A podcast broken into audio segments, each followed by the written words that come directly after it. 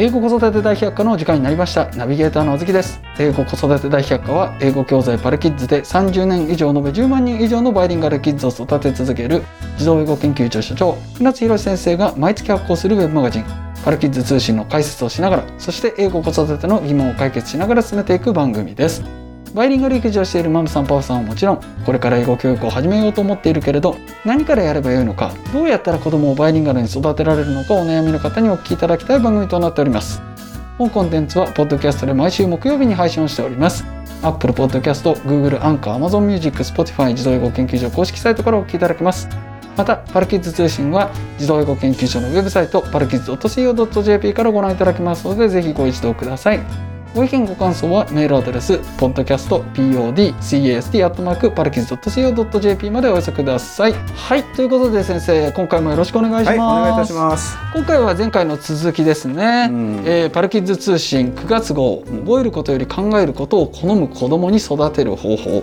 高い思考力を育てて超難関大学にも楽々合格ということで、じゃあちょっと前回までの、おさらいをすると、ドリル学習とか九九を覚えたりだとか、ああいういわゆる記憶で技術的なものを、要するにだから、なんだろう、あまり頭の仕組みが良くない子がとりあえず社会に出てちゃんとできるようにするために作られた教育メソッド、それが今のだから小学校の学校教育でもあり、あとは課外の要するに市販で販売されてるものとかも全部それだよね。そうですね。いかにできない子をできるようにするのかっていうことだよね。だからできる子をできるように育てるためのものじゃない。はい。それをせっかくのそのできる子をできる、さらにできる教育をするはずの早期教育で、なぜか行ってる人がいっぱいいると。だからこうレベルを子供をダメに育てちゃってるわけよ。はい。考えない子に育てた上で、その中でその、考えない子のため、もしくはあまりその頭の仕組みが良くない子どもたちがを普通の子に育てるために作られたシステムをさらにそのシャープにしてって、もうちょっとレベル高く積み上げてって、成績上げようっていうのが今の教育システムなんだけども、それでやっぱいけるところっていうのはマーチぐらい、早慶もいける子もいるだろうし、頑張れ東大なんかいける子いるだろうけども、相当勉強させないといかないよね。だから1日10時間とか勉強させれば、そのシステムでもいいとこいけるのかもしれないけど青春のさ、この大切な1ページというかさ、じゃない？だって東大っ子なんて本当は小学校中学校遊んでさ、高校2年まで部活でやってて、それで最後の1年真面目に勉強するぐらいで行っちゃう子いるわけよ。片やちっちゃいうちから、小学校行く前から1日2時間とかプリントして、小学校行ったら学年かける2時間プリントして、中学校行ったらもうそこから先は1日10時間ぐらい学外で勉強して、塾にも行かせずに、塾じゃないや、部活とかもさせずにやって、それでマーチとか、早慶とか、東大とか行く子もいるんだろうけども、それってなんだろう、やっぱさ、若い時はさ、もっとやることない？いや、ありますよ、ありますよ。いや、あずきさんも散々やったよね。俺も散々やったもん。若い頃っていうのはさ、無茶して、それで、冒険して、その恋してさ、で砕けて、散るみたいなさ、これが楽しいんじゃん。そうですね。もう二度と戻らないですからね。それをさ、25から始めようっつったって、なかなかそういうわけにいかないわけだよね。そうですね。いや、本当に先生の話聞いてると、よく言うのが、やっぱ東大子って違うなって言うじゃないですか。やっぱ違うんですよね。違う。そう。本当に違う。うちの子がだからどっちかっていうと、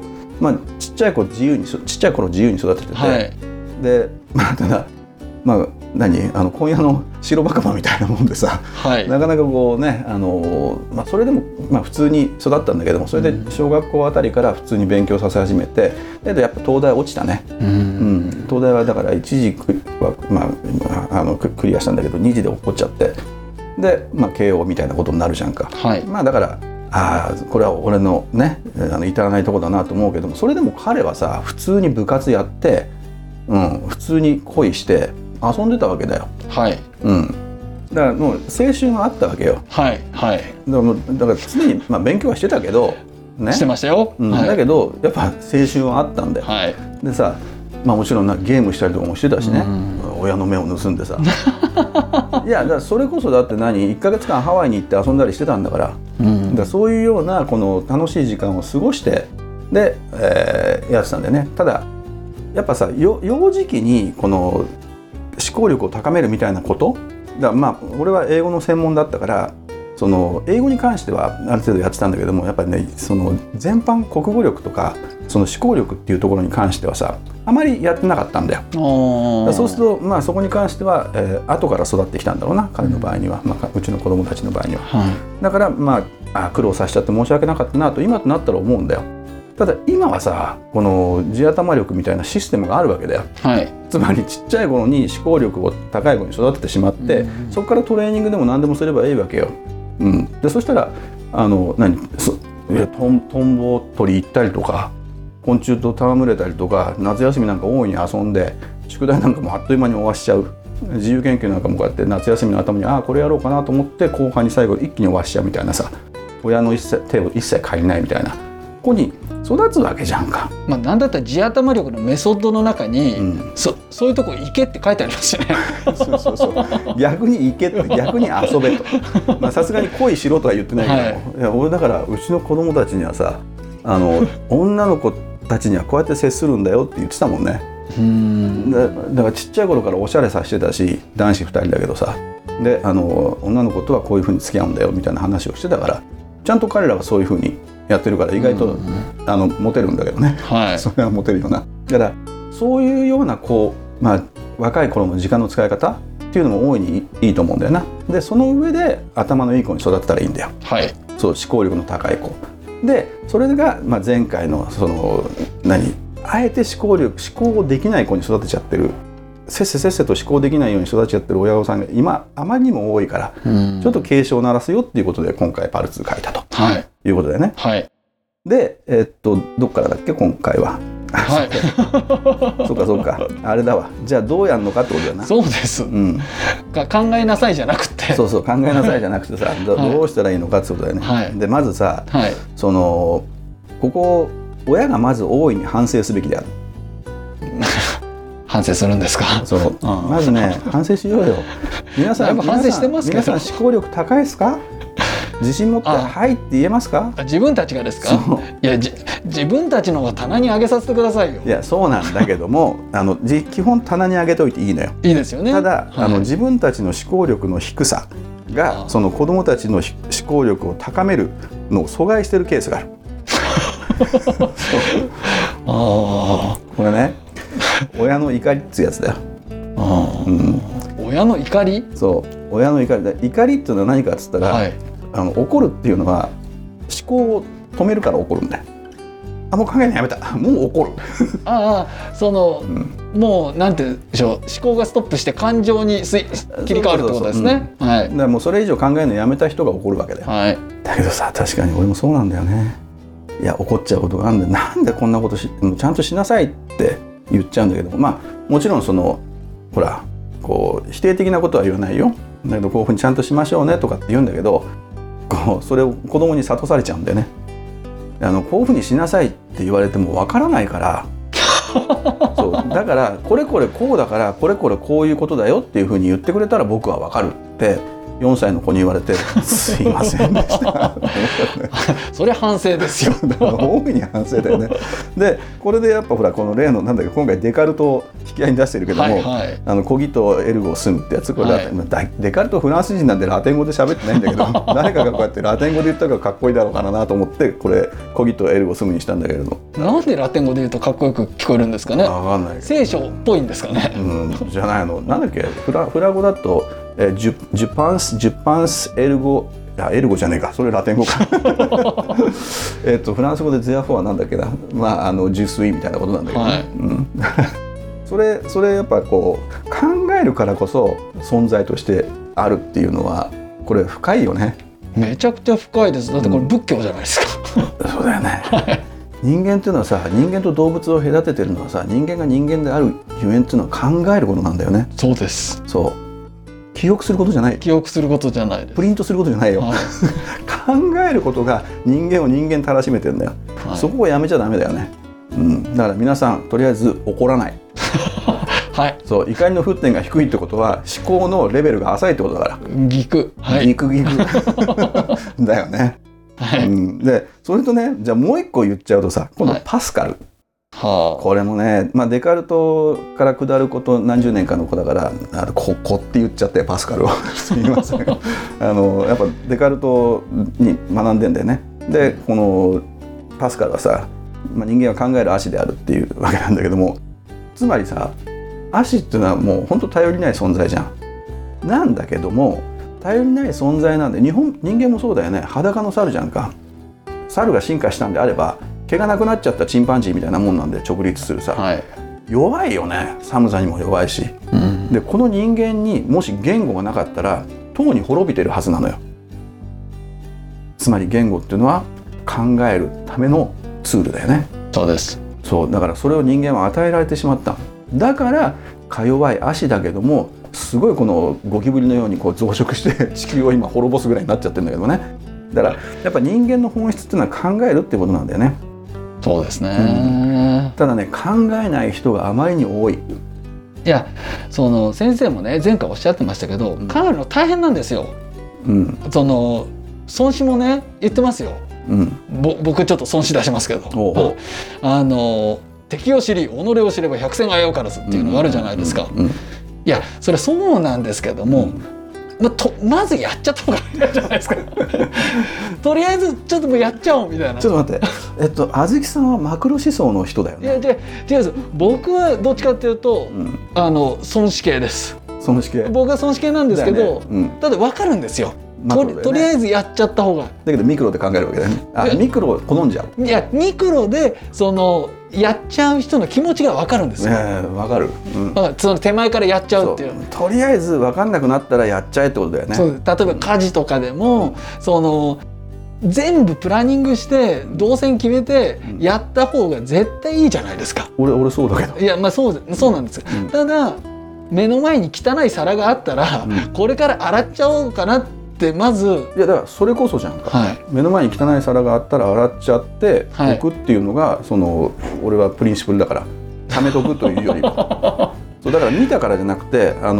通って見えたらそれを置いとくってことはせずにやってしまう、はい、だからそうするとこうなんだろう次に自分がそこを通った時に嫌な思いしなくて済む。いやまあそうですけどただ目についたところからやっちゃうっていうのがね、うん、やっぱこのもう考えなくていいじゃないですか。確かにね、うん、やっぱりね考えるのって大変なんですよ。確かにそう、うん、だからどうするのかって子供を考えさせる子に育てるためにはどうするのかってことだよね。そうですよ。その大変なことをどうやってやらせるのかってもうね考えなさい自分で考えなさいって言っても絶対できないよね。いやそれもうブルース・リーの逆みたいな話でそもそも考えらんないからさ考えらんないからやらないんだから、はい、だから子供がさ感触を起こすじゃん。起こすんだよ、はい、うちのチームも起こすんでもうこれ分かんないって言って、うん、で分かんないっていう時には自分がねどこが分かんないか分かってんのよ。おそうだからこのなんか文があるじゃんか、はいはい、例えばこの1ページ分ぐらいのさ物語をこうやって読み聞かせてもらって、はい、それで、何色の、何でしたかみたいな質問があった時に、はいそれを買って覚えてないことがあるのよ。まあ色の場合には覚えてるんだけども、うん、例えばひし形のとかって言った時にあ何形だっけかなって言ってそうすると分かんないじゃなくて思い出せないんだよ。もしくはその話を聞いてる時に集中してなかった、うん、だからその集中して聞いていってそれ集中して聞いてるってことはイメージできてるわけだよ、はい、ってことはそれがひし形だったか丸だったか楕円形だったかっていうのはイメージできてるはずなのよ、はい、だよね。でそれを買ってこの時にこうやって聞いてない。だからトーフルだっけ違うトイック、はい、みたいなもんだよ。もう同じことが繰り返されるからさもう途中で集中力切れちゃうことあるじゃんあれ集中力のテストですよね。そう集中力切れちゃった時にあれそこはなんだっけな聞いてねえのにって言っていくら思い出そうとしても思い出せないんだよ。わかります、ね、それがだから無駄な時間だよね、はい、そうするともう分かんないっつって感触を起こしちゃうことがある感触を起こす。そうだけどこれはなぜ感触を起こすのかっつったら親が感触を起こしている姿を子供が見てるからほらいい加減にしなさいって言ってる親を見てるから自分も分かんないっつって感触を起こす。鏡ですね。なんだよ、はい、そうだ、そういう子たちに考えなさいって言っても、うん、まあ考えられる子もいるけどもレベルによってね、はい、ちゃんとインプット十分して理解力高い子だったら考えられるんだよね、はい、だけどそうじゃない子に考えなさいって言っても今の文科省のやり方、はい、考えられるわけないじゃん。じゃあ先生そろそろですよ、うん、考えるために、うん、考える子に育てるためにどういうことをしたらよいのか、うん、教えてください。いやだからそれを考えるのが親の役目だろうと、はい、もうすごい哲学つうかさ、ここで答えを教えてしまうとね、はい、答えを教えてしまったらさ、はい、こう聞いてるリスナーの皆さんが考えないんだよ。いやただこの3つをさ、まあ3つなんだけど、この3つを、あ、3つでいいんですか。そう3つなんだよ、はい、でそれを記憶しておしまいなんだよ。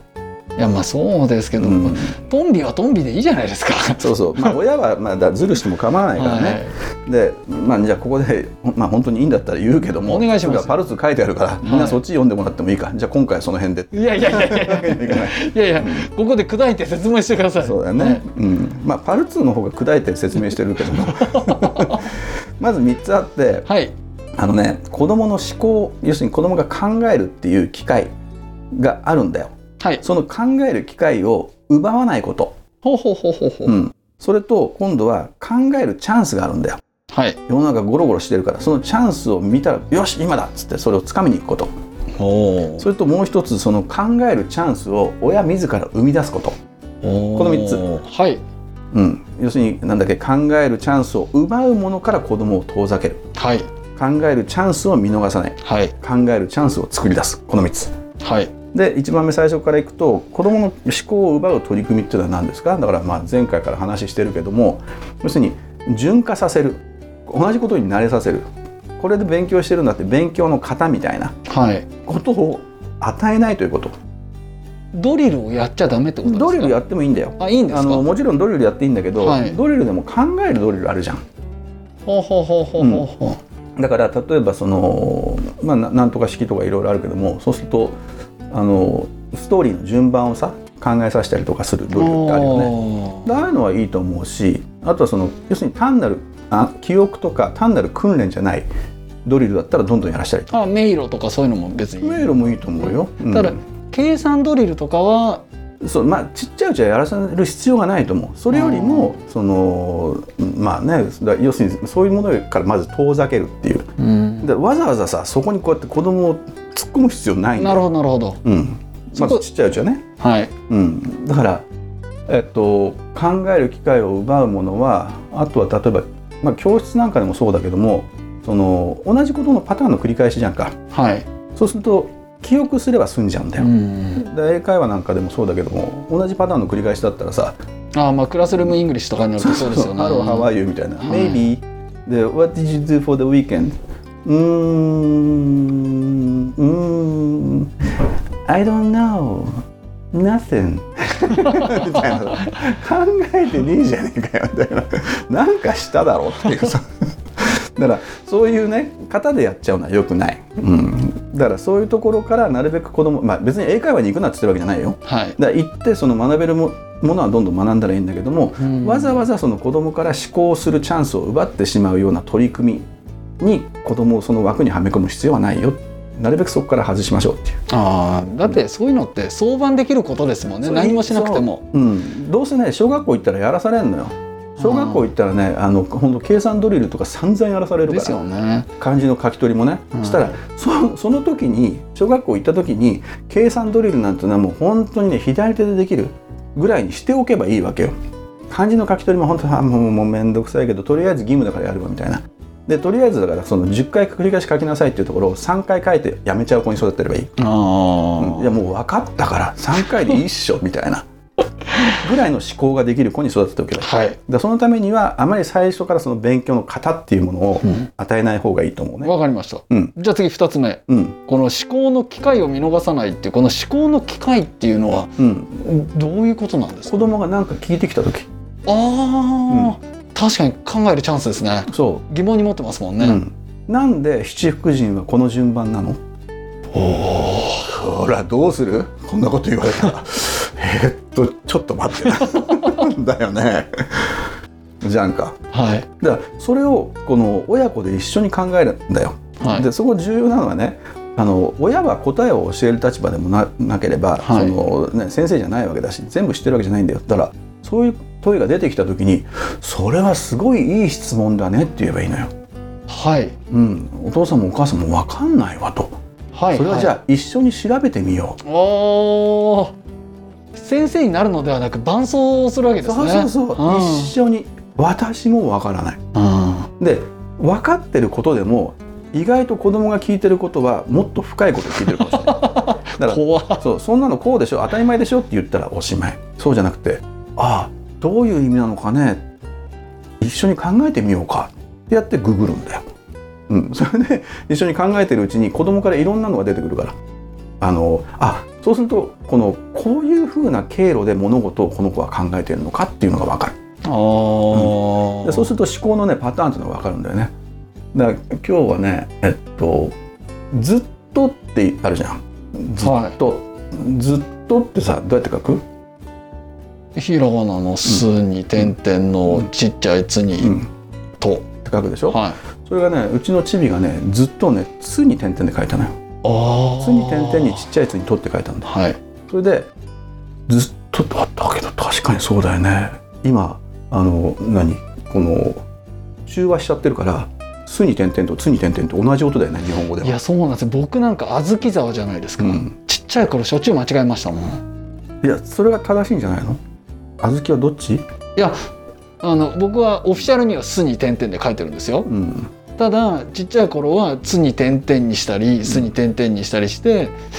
ああ、すに点々じゃんみたいなことで指摘されましたけど、だからさ、そこでね、つに点々って書いた時に、それをさ、これ間違ってるよって言っちゃダメなのよ。ああ、それすごいねと、気づかなかったわと確かにつに点々でも同じだわと、はい、つまりその子は考えたのよ。ずっていうのを書くときに、ずって言ったらつに点々だねって浮かんできたのよ。でそれを書いたわけよ。間違ってないよね、それ。だそれを褒めてやるぐらいの親じゃないといけない、うん、難しいですね。なんか一見間違いですもんね。そうそうそう、うん、だから教えるんじゃないんで一緒に考えるのよ。子供が言ってることは実は本質じゃないか。ああ、それ伴走してなきゃ無理ですね。そう、うん、だからその子供と同じ目線でね考えるってことが重要で、このように、はい、チャンスがあったらいくらでもあるよ。他にもセミの鳴き声とか今年は おかしくて、6月にミミゼミが鳴いてたんだよ。おかしいよね、うん、で7月にミミゼミ鳴いてなかったのよ。だいたいミミゼミが鳴き始めるんだよ、この辺は、はい、それが8月の終わりになってミミゼミ鳴き始めた、うん、そうするとおかしいね